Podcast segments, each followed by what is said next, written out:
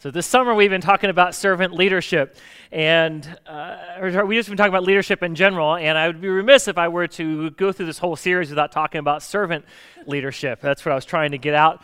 Um, uh, that that scene in there from Evan Almighty where he says he wants to change the world. I think all of us at one point or other have had this sense that we want to change the world, or at least change our world. The question, of course, is how do we do that? and I, I, always go back when I think about this concept of, of, being a world changer. I go back to a book I read way, way back when, as one of the early Max Lucado books called On the Anvil. It was all about how God shapes you into uh, someone that He can use. And it's this picture, it's a it's a illustration of a blacksmith shop and how it's on the anvil where the, the blacksmith is pounding you into what he wants you to be. And there's this part of what I love about this book is the chapters are only like one to three pages long, which is perfect for my reading level. And because you always have the, I, I, like to have the sense of, I read two chapters today. It's made me feel really good about myself. But there's this prayer in here I never forgot, um, or this sort of like conversation that he says, you know, talks about having with God one day. And it says, scene is early one Sunday morning sitting in church. And Max says, God, I want to do great things for you. And God says back, Oh, you do? Oh, you bet. I want to reach millions. I want to fill the Rose Bowl just like Billy Graham does. I want everybody all over the world to know about your saving power. I just dream of the day. Hey, that, that's great, Max. That's great. That's great. In fact, I can use you today after church. You want to get started? yeah. What are we going to do? Like some radio, TV? What are we going to work on? Um, is there an engagement you want to speak over to Congress? Which I pause for a moment. I'm always like, why would you start there? Um, and God says, well, that's not exactly what I had in mind. Hey, you see that fellow sitting next to you? Yeah. He needs a ride home. What? Oh, and after you give him a ride home on your way back, uh, while you're at it, there's one of the older ladies who's sitting near you too. She's worried about getting a refrigerator moved. She'd be on your way this afternoon, and whoa, whoa, whoa, whoa, whoa, whoa, God, what about the world? And God says back, think about it, Max. Think about it.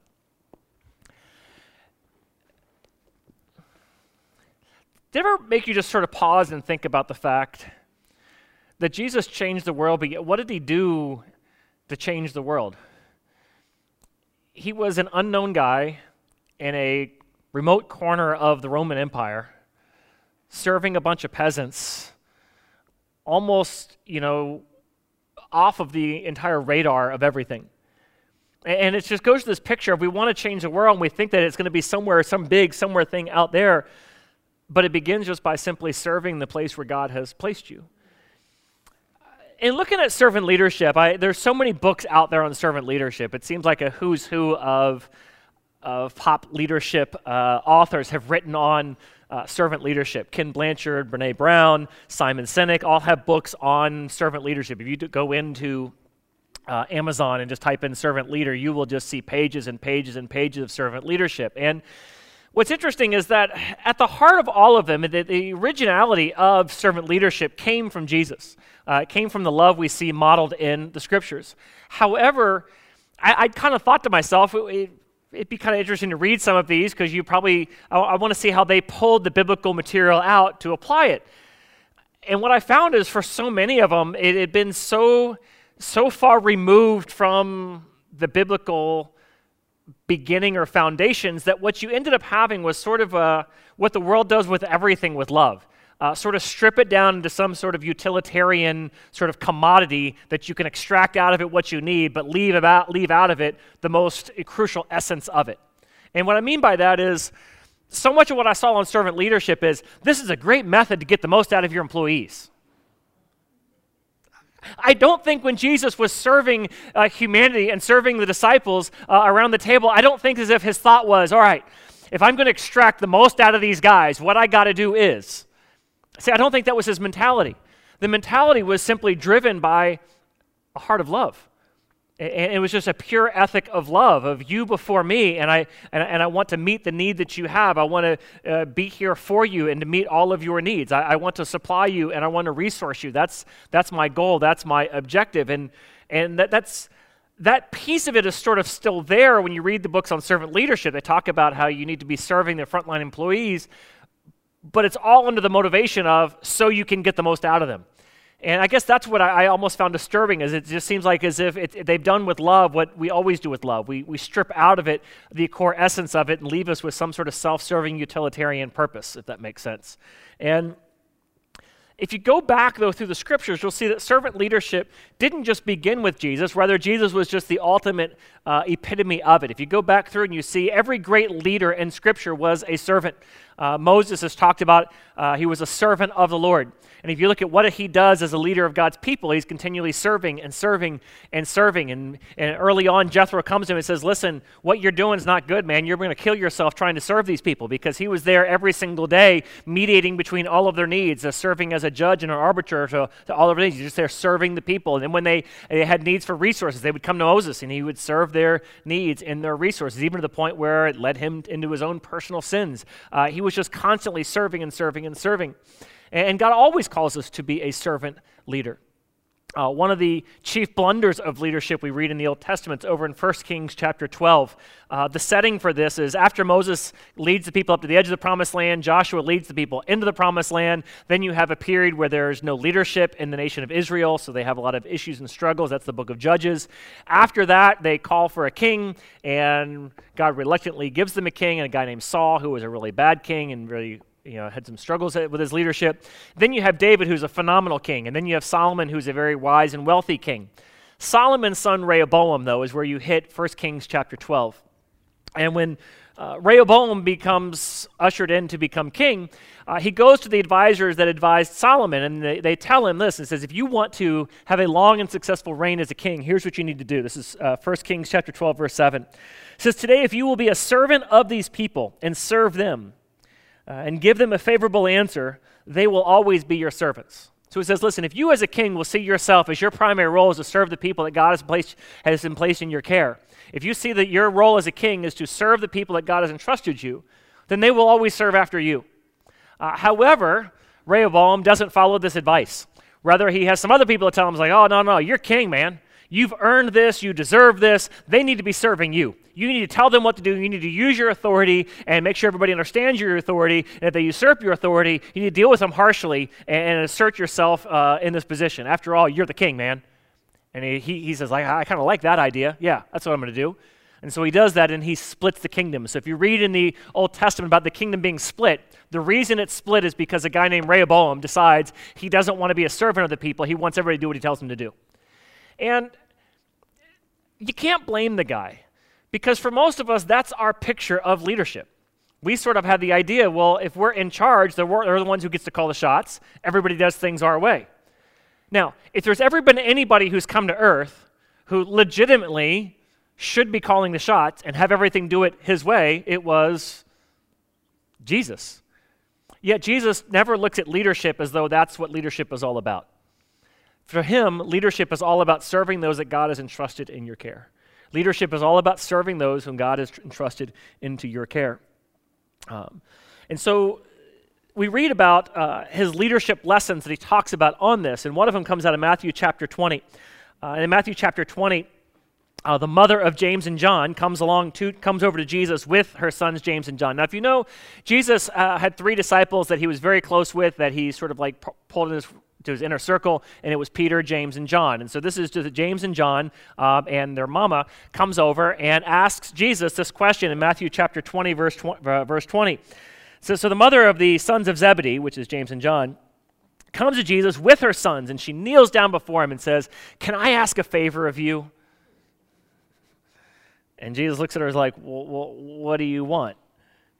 And she says, Could you grant that these two sons of mine may sit at your right and at your left in your kingdom? And he looks back, he says, You don't know what you're asking. Uh, and Jesus said to them, Can you drink the cup that I'm going to drink? And the two boys say, Well, yeah, yeah, we can. And um, Jesus then goes on to say, Well, those, those are you know, places that you know, uh, God's going to determine who's going to be in those places. Um, that's not really for me to, to decide right now. Now, what's interesting is the setting for this conversation, okay? The setting for this conversation, if you just go back two, three verses, you'll read the setting and the context of this. It says, Now Jesus was going up to Jerusalem. In other words, Jesus knows he's on the way to Jerusalem so that he can be arrested um, and he can be ultimately crucified. So he's on his way to the cross. Um, And it says, On the way, he took the 12 aside and he says to them, We're going up to Jerusalem, and the Son of Man is going to be delivered to the chief priests and the teacher of the law. They're going to condemn him to death. They're going to hand him over to the Gentiles so he can be mocked, flogged, and crucified. And on the third day, he'll be raised to life. The next verse is, and then the mother of James and John pulls him aside. I mean, think about the context here. He's just said, I'm going to Jerusalem so they can mock me, flog me, and crucify me. And she's like, Yeah, yeah, yeah, yeah, that's great and all. However, who's going to be your VP and your Secretary of State? I really think my boy should. Come again? What? I, I just told you I'm about to be crucified. Yeah, yeah, yeah. I don't really think that's actually going to play out like that. But we know you're going to. We know the real reason you're going to Jerusalem. The real reason you're going to Jerusalem is that you can become the next king, and we're really excited about that, and we're on board with that. And we just want to let you know. I think we've really put in our time, and I think we're really in this place now. On the one hand, that would almost sound completely insensitive and out of touch, right? On the other hand, it falls right in line with what leader or what uh, research tells us about givers and takers. A couple years ago, I shared some of these stats. Uh, Adam Grant did this uh, study. He's an organizational psychologist, and uh, what he found about people in the workplace is that takers in the workplace inspire other people to be takers. And we all know takers, right? They're people who Everything is there for them, and if there is a day off, they're going to be the first one to sign up to take it. If there is a freebie or a perk, they'll be the first one to take it. Uh, if there's a opportunity for somebody to take an easy assignment, they're going to take it. They're just going to take, take, take, take, take, take, take. And he says, so takers inspire other people to be takers. And if you have a workplace culture where there's a lot of takers, you're going to see that you're breeding other takers. He says, however, you would think then that if you could have a few givers, or maybe if you as a leader could set an example as a giver, somebody who pours in other people, wouldn't that in turn then lead other people to become givers? No. As a matter of fact, it just feeds the takers more. And what happens is that takers inspire other people to be takers, but givers seem to only encourage the takers to just take more. And doesn't that happen around the house too? Right? So Now, it's only appropriate that the moms in the room are going, oh, preach it, preach it. This is my life. This is my life. Because, you know, when you're sitting down to watch the ball game and, and you're like, oh, babe, it would be so good if I just had some nachos right now. And she's like, oh, no, no problem, sweetie. And she comes over and she gets you the nachos and she makes it for you. Does it make you then go, hey, honey, is there anything I can do for you? no. It makes you, it makes you think, oh, uh, honey, where's my drink? right? givers don't inspire other givers, but takers inspire takers, and givers seem to only create more takers. As a matter of fact, what happens when you have givers in an office full of takers, the takers just give the givers more stuff to do. And it's kind of an interesting dynamic. So, of course, while Jesus is sitting there and he's giving and he's giving and he's giving and he's giving and he's giving, no wonder they look at him and they go, okay, that's great that you're going to be giving your whole life and doing all that other stuff. Cool. Um, we just also want to know if, you, if we can take a few, t- few other things from you as well. We want to be able to take the, the highest seats of honor uh, when we have that opportunity. Now, it says, when the ten heard about this, they were indignant, right? And they, of course, they were indignant because they thought to themselves, how is it after everything that Jesus Christ has done for us, you guys could come and just want something for yourself? That's not at all what Jesus was about. How could you possibly think that? Isn't that what they were thinking? No, they were indignant. Why? Hmm. Why didn't I think of that? right? I should have been the one to ask that. Dang it, they, they, they beat me to the punch. So they were, and we know that that's what they were thinking because Jesus calls them all together, and he doesn't just say, "Hey, listen, listen, listen. I don't get mad at them. Don't get mad at them. They were in the wrong. You guys were all in the right." No, no. He he calls all of them together and he says, "Listen, you guys are missing the understanding, the concept of leadership." And he says this. He says, "You guys know that the rulers of the Gentiles they lord it over them." And their high officials exercise their authority over them. But not so with you. Instead, whoever wants to become great among you must become your servant. Whoever wants to be first must be your slave. Just as the Son of Man didn't come to serve, or to be, to be served, but to serve, and to give his life as a ransom for many. Now, this plays out every week in the church. Every week across the country, this plays out in the church.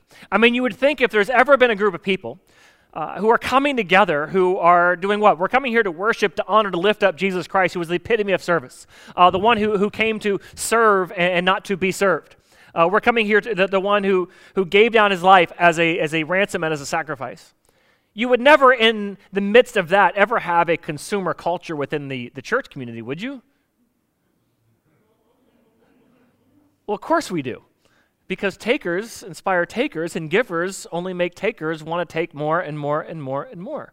Which is why, you know, it's, it's always hard. Somebody will come up to me and they're like, I'm just really excited to be here this morning. The last church I went to just really wasn't meeting my needs. Oh, can I jump to it and meet all of your needs too? I really hope I can.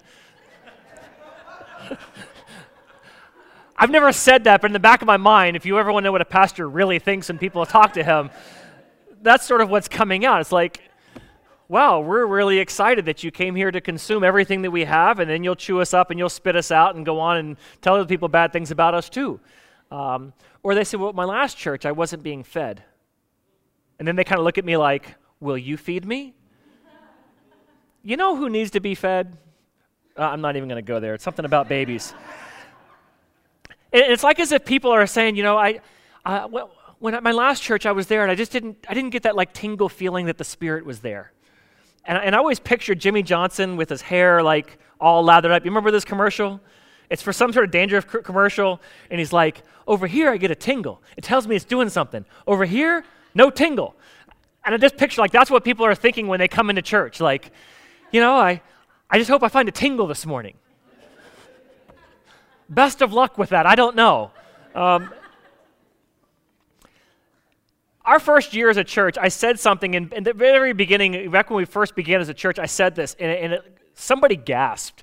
And I'll never forget the, the gasp that they had. I haven't had it since. I think it's because most of y'all get it by now. I just made this one statement. I says, the church isn't here for you. Yeah. Oh, you people, man. I tell you, you people. If you couldn't hear at home, they were all patronizing me by giving me a gasp. no, but the church isn't here for you. We're not here to serve your needs. Rather, you are the church, and you're here for the world. God created the church. It was His idea to design and create the church that it would be a physical embodiment, the representation of Jesus Christ. Even after He's gone, the Holy Spirit would so infuse you and fill you up that when you guys come together, people would know what it's like to be in the presence of Jesus Christ because they're in your presence as a church. We are the church and we're here for the world. Have you ever had this thought where I want to change the world? I want to see God redeem humanity. Why won't God do something to change the world around us? And he's like, I am. I'm trying to. It's called the local church. Why won't you get involved? And yet you still come and you look at it to meet all of your needs. Rather, I'm calling you to be a part of it to meet the needs of the community around you. That's what I desperately want you to do. Sorry, okay.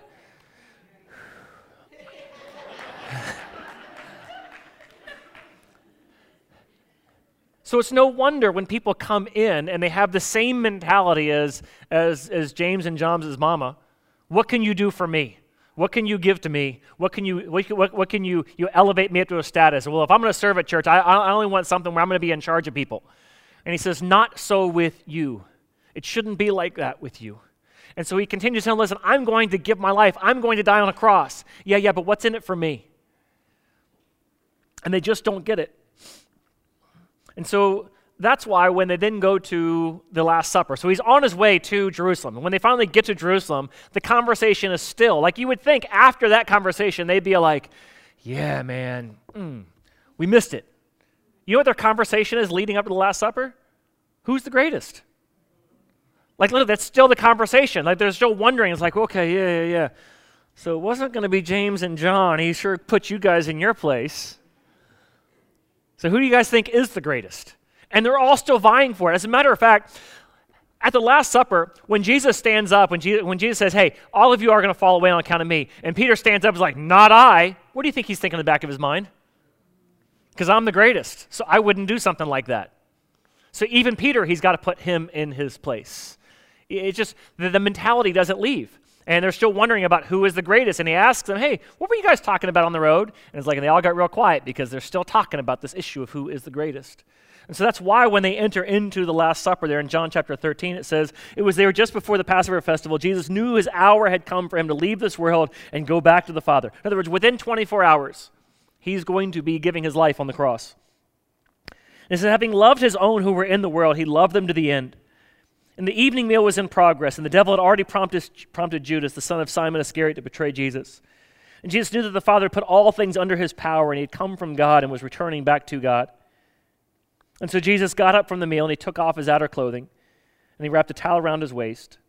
And after that, he poured water into a basin and began to wash his disciples' feet and drying them with a towel that was wrapped around them. Uh, after Jesus has talked about and talked about and talked about what it means to love as a servant leader and displayed it again and again, one last time, he shows them what it means to be a servant leader. And there's three things I just want to pull out of this. Is that three hallmarks of servant leadership? One is that it's motivated by love. I mentioned earlier at the very beginning, you know, one of the issues I, I, I kind of struggled with when I'd read through all of the secular books on servant leadership is they would sort of talk about love, but it was always in this utilitarian sense. Like, if you really want to get the most out of somebody, you, you should show them this kind of love. Rather, for Jesus, if you notice here, it says, having loved his own who were in the world, he loved them to the end. most of us have this mentality, especially after we've been doing something for quite a long time, where we kind of have earned the opportunity to coast, right? Like, you know, let somebody else do it. I, mean, after all, I've earned my spot, right? I've earned my time. I've put in my dues. I've done all that stuff. I've done all the menial stuff. I've done all the servant stuff. I've done all the low, low totem pole stuff. I've kind of done all of that stuff. Let somebody else do it. You know, I've earned some time off here's Jesus. If there's ever anybody who, who's earned the opportunity to just relax at this final dinner, isn't it him? I mean, think of all the people that he's healed. Think of all the meals that he's provided. Think of all of the times where he stayed up late nights caring for other people. Think of all the times where it says he could not freely move because of the acts of service and love that he performed for others. Think of all the times where he's given to other people in exchange for himself. If there's anybody who ever at some point has earned the opportunity just to take it easy for a night, it's Jesus. But yet it says he's motivated by love. He just loved them to the end, and he loved and he loved and he loved. And here's the hallmark about love is you don't serve somebody unless you really love somebody. And if you really love somebody, you'll serve them the true essence of love, the true essence of you before me. This isn't a self serving love. This isn't I love the way you make me feel or I love the way I, I, I, am when I'm with you. This is a I truly love you. When you truly love somebody, you will serve them. You just do. You look for, for the needs that they have and you see need that they have and you just, you just want to meet it. And so it says he's, he's loved them from the beginning and he loves them there through to the very end. Um, second thing about uh, servant leadership and, and a hallmark of servant leadership is it takes somebody who is secure enough in who they are that they have the ability to be humble. Humility results out of being secure in who you are. Now, if you're still looking for other people to think highly of you, you're never going to take a position of serving. If you want everybody to think of you as being the greatest in the room or the, the top dog in the room, you're not going to be the one taking out the trash. You're just not going to do it. Why? Because who takes out the trash? Not, not the leader, not the boss, you know, not the one everybody's kind of esteeming and looking up to. Uh, and so what it says here, it says, Jesus knew the Father put all things under his power, and he had come from God and was returning to God. I know who I am, I know where I am, I don't know where I'm going. And so I'm free to serve because I know who I am and, and I know where I'm going. Now, every one of you in this room should be able to say the same thing about yourselves if you understand who you are in Christ. That you know who you are, you're a child of God. You know why you're here. You're here, you were created by God to be on this earth for a short time, to have a loving relationship with Him that will last for all eternity, to share that, to grow that, uh, and to expand in that loving relationship with Him. And ultimately, where are you going? To spend forever with Him. This is not your final home, this is not your ultimate destiny. So, of course, your role while you're here is to serve. Because you know this isn't this isn't the end. This isn't the ultimate pinnacle of, of who you are. Your reputation here isn't the ultimate of it. What people here think of you, it isn't the ultimate matter. And so Jesus could act like a slave because he knew he was the King of Kings. And he could take on the role of a slave because he knew who he was. Now, I remember years ago, uh, this was sort of hard for me because having grown up a Florida State fan, having gone to Florida State, uh, when I got to seminary, uh, Danny Wuerffel, who was the Heisman Trophy winner for University of Florida, got drafted by the Saints. And it just so happened that he was dating a girl who went to my school, and so we ended up with hanging out, end up hanging out with Danny Wuerffel quite a bit that year, which was sort of odd because I'd be sitting in the room with him like, I didn't like you as like a person on TV, but you're a really nice guy. And I remember he was talking about what it's like to be a rookie uh, in the NFL. And this is come out, it comes out every once in a while in some of the news stories. When you're a rookie in the NFL, you're basically made to be the servant or slave of everybody else on the team.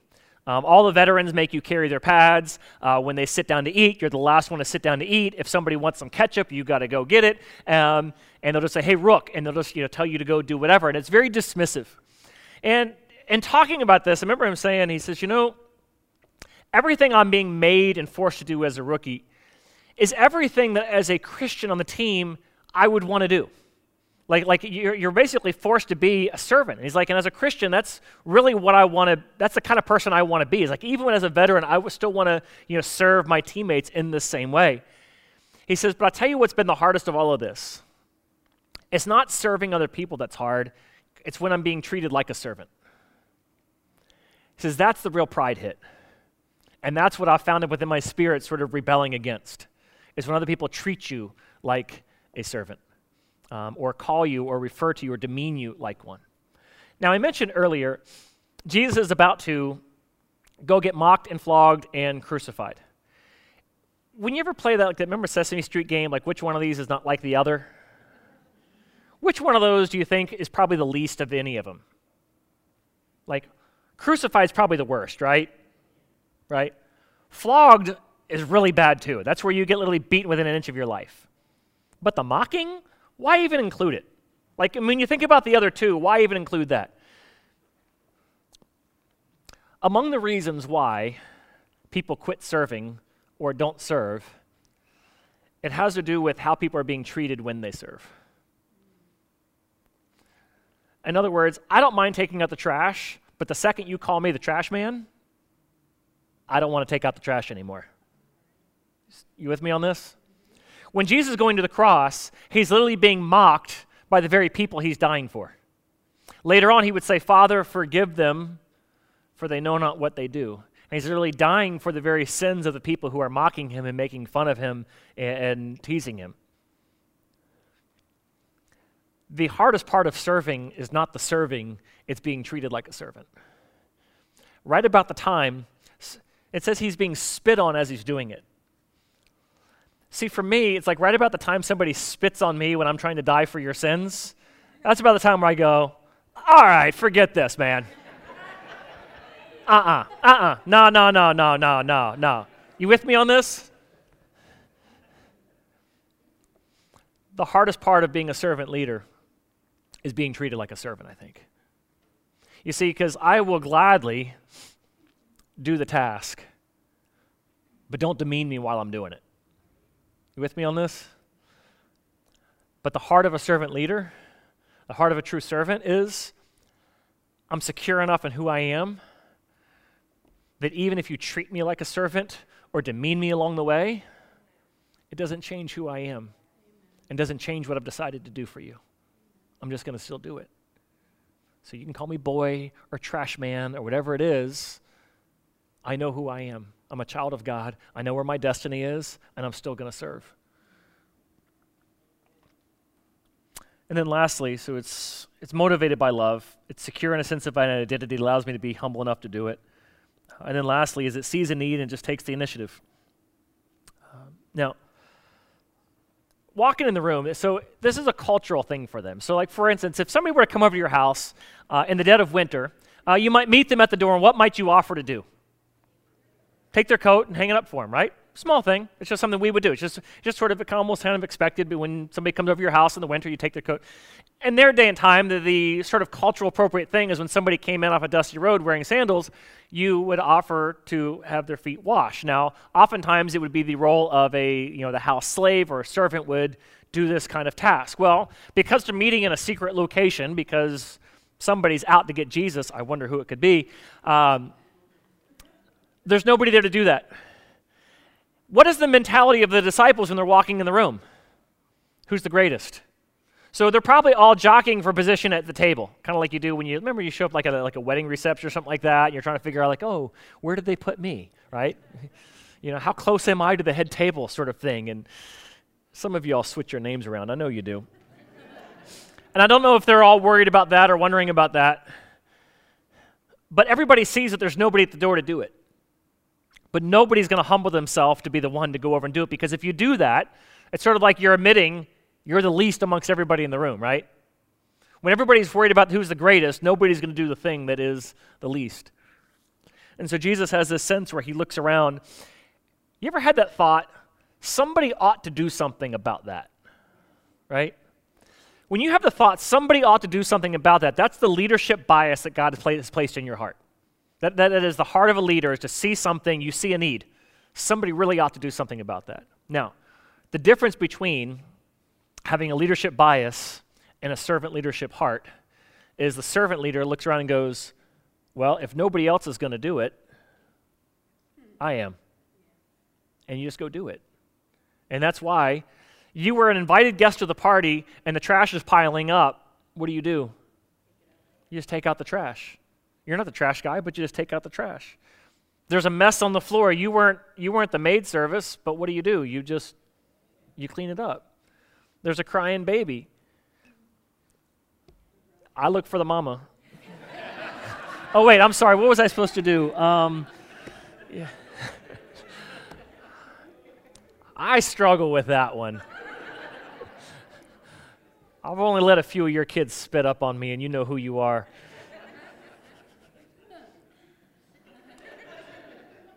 About two of you in this room, that's it. I struggle with that one. Um, but the heart of a servant leader is you just see the need and you, and you meet the need. And, and there's no job beneath you. There's no sense of, I didn't come here to do that.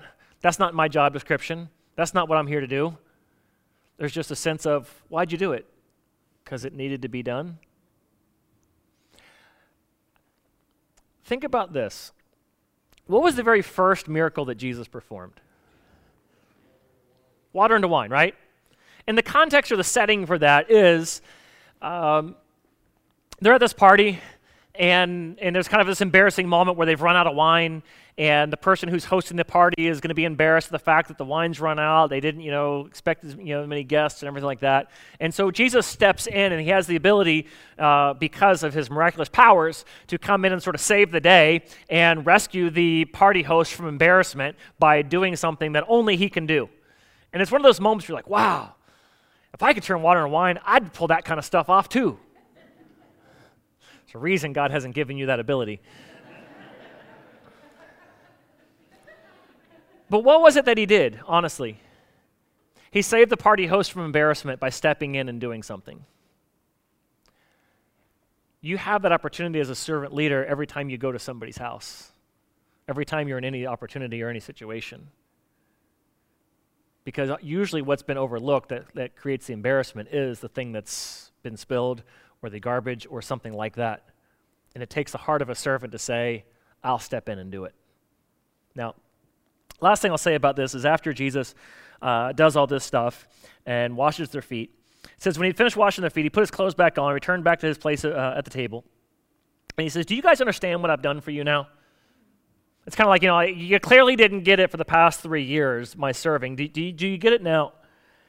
And so he just lays it out. He says, You call me teacher and Lord, and that's what I am. But now that I, your teacher and Lord, has washed your feet, so you also should be washing one another's feet.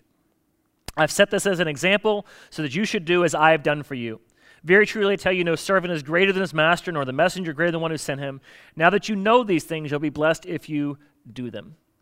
Remember back that study that Adam Grant told, I told you about did, where the, organ, uh, the um, behavioral psychologist, you know, and he says takers inspire the people to be takers, and uh, givers inspire other people to just seem to take more. And in there, he says, you know, he, he wanted to know how is it that a giver, or sorry, how is it that a giver can inspire a taker to become a giver? How is it that a taker will move from being a taker to becoming a giver? And he said, there's only one thing he's found. When the giver, after having given, invites the taker to also give. In other words, it's like this. You're, you ever had that moment like maybe it's like you've been eating on paper plates and you're like taking people's plates up because you just have this mindset like you look around, everybody's got trash at their table, and so you just decide, you know, hey, I'm going to get up and put mine away. I might as well take everybody from the table. So you take a whole bunch of them and you realize there's more trash than you can take. If you turn to somebody who just gave you their plate and you say, hey, could you help me with this? Nine out of ten times, that person will get up and they will serve also. When a giver invites a taker to also be a giver, nine out of 10 times, the taker will become a giver. So, all those times where you're frustrated, nobody else will chip in and help. I look back to you, first of all, and say, invite them to help. As your pastor, I'm not just going to rail on the consumer culture, but I'm going to look to you and say, give. Give. Since you've walked into this campus this morning, other people have been here giving to you and giving to you and giving to you. People got here long before you to serve in the parking lot, to serve out on our first impressions, to make coffee before you walked in, to have everything ready for you. Uh, they prepared lessons for your children, so no matter how long I preach, uh, they'll continue to care for your kids. Trust me, I hear about it when I go over. Wow, you really went over? I'm like, yeah, I had a lot to share. They're like, no, you really went over. And I had to fill time. Um, but they do that. They're just here serving you and serving you and serving you. And this isn't some sort of special giving push. It's just simply me just reading the scriptures to you and just asking you, will you give also? Will you be a part of what God is doing to redeem humanity by giving and serving in the place where He has created for other people to come and to hear the life changing message about Jesus Christ? Will you become a giver? Will you serve? Would you join me as we close our time in prayer? Father, I think it's in the heart of each and every one of us to want to do great things for you, to be a part of changing the world. And yet we're sitting right here in the midst of the one organization that you've created, specifically designed to change the world. So, Father, forgive us for having the mentality of wondering what is it that can be done for us. Rather, Father, help us look around and see what is it that I can be doing to serve. Father, you served us from the time that you stepped foot on this earth. And you gave and you gave. You've inspired countless others to follow after you and to serve and to serve. And Father, don't allow me to take that for granted. But let me step into the opportunities that are before me and just serve both formally and informally. That there never be a job beneath me. I thank you, Father, that very, very busy people with very, very busy lives and very busy schedules are serving each and every one of us right now by caring for our children, by investing into our youth, by working throughout the week simply so that we can have this time here alone with you. Father, may we serve like Jesus Christ has served us. And in Jesus' name, amen.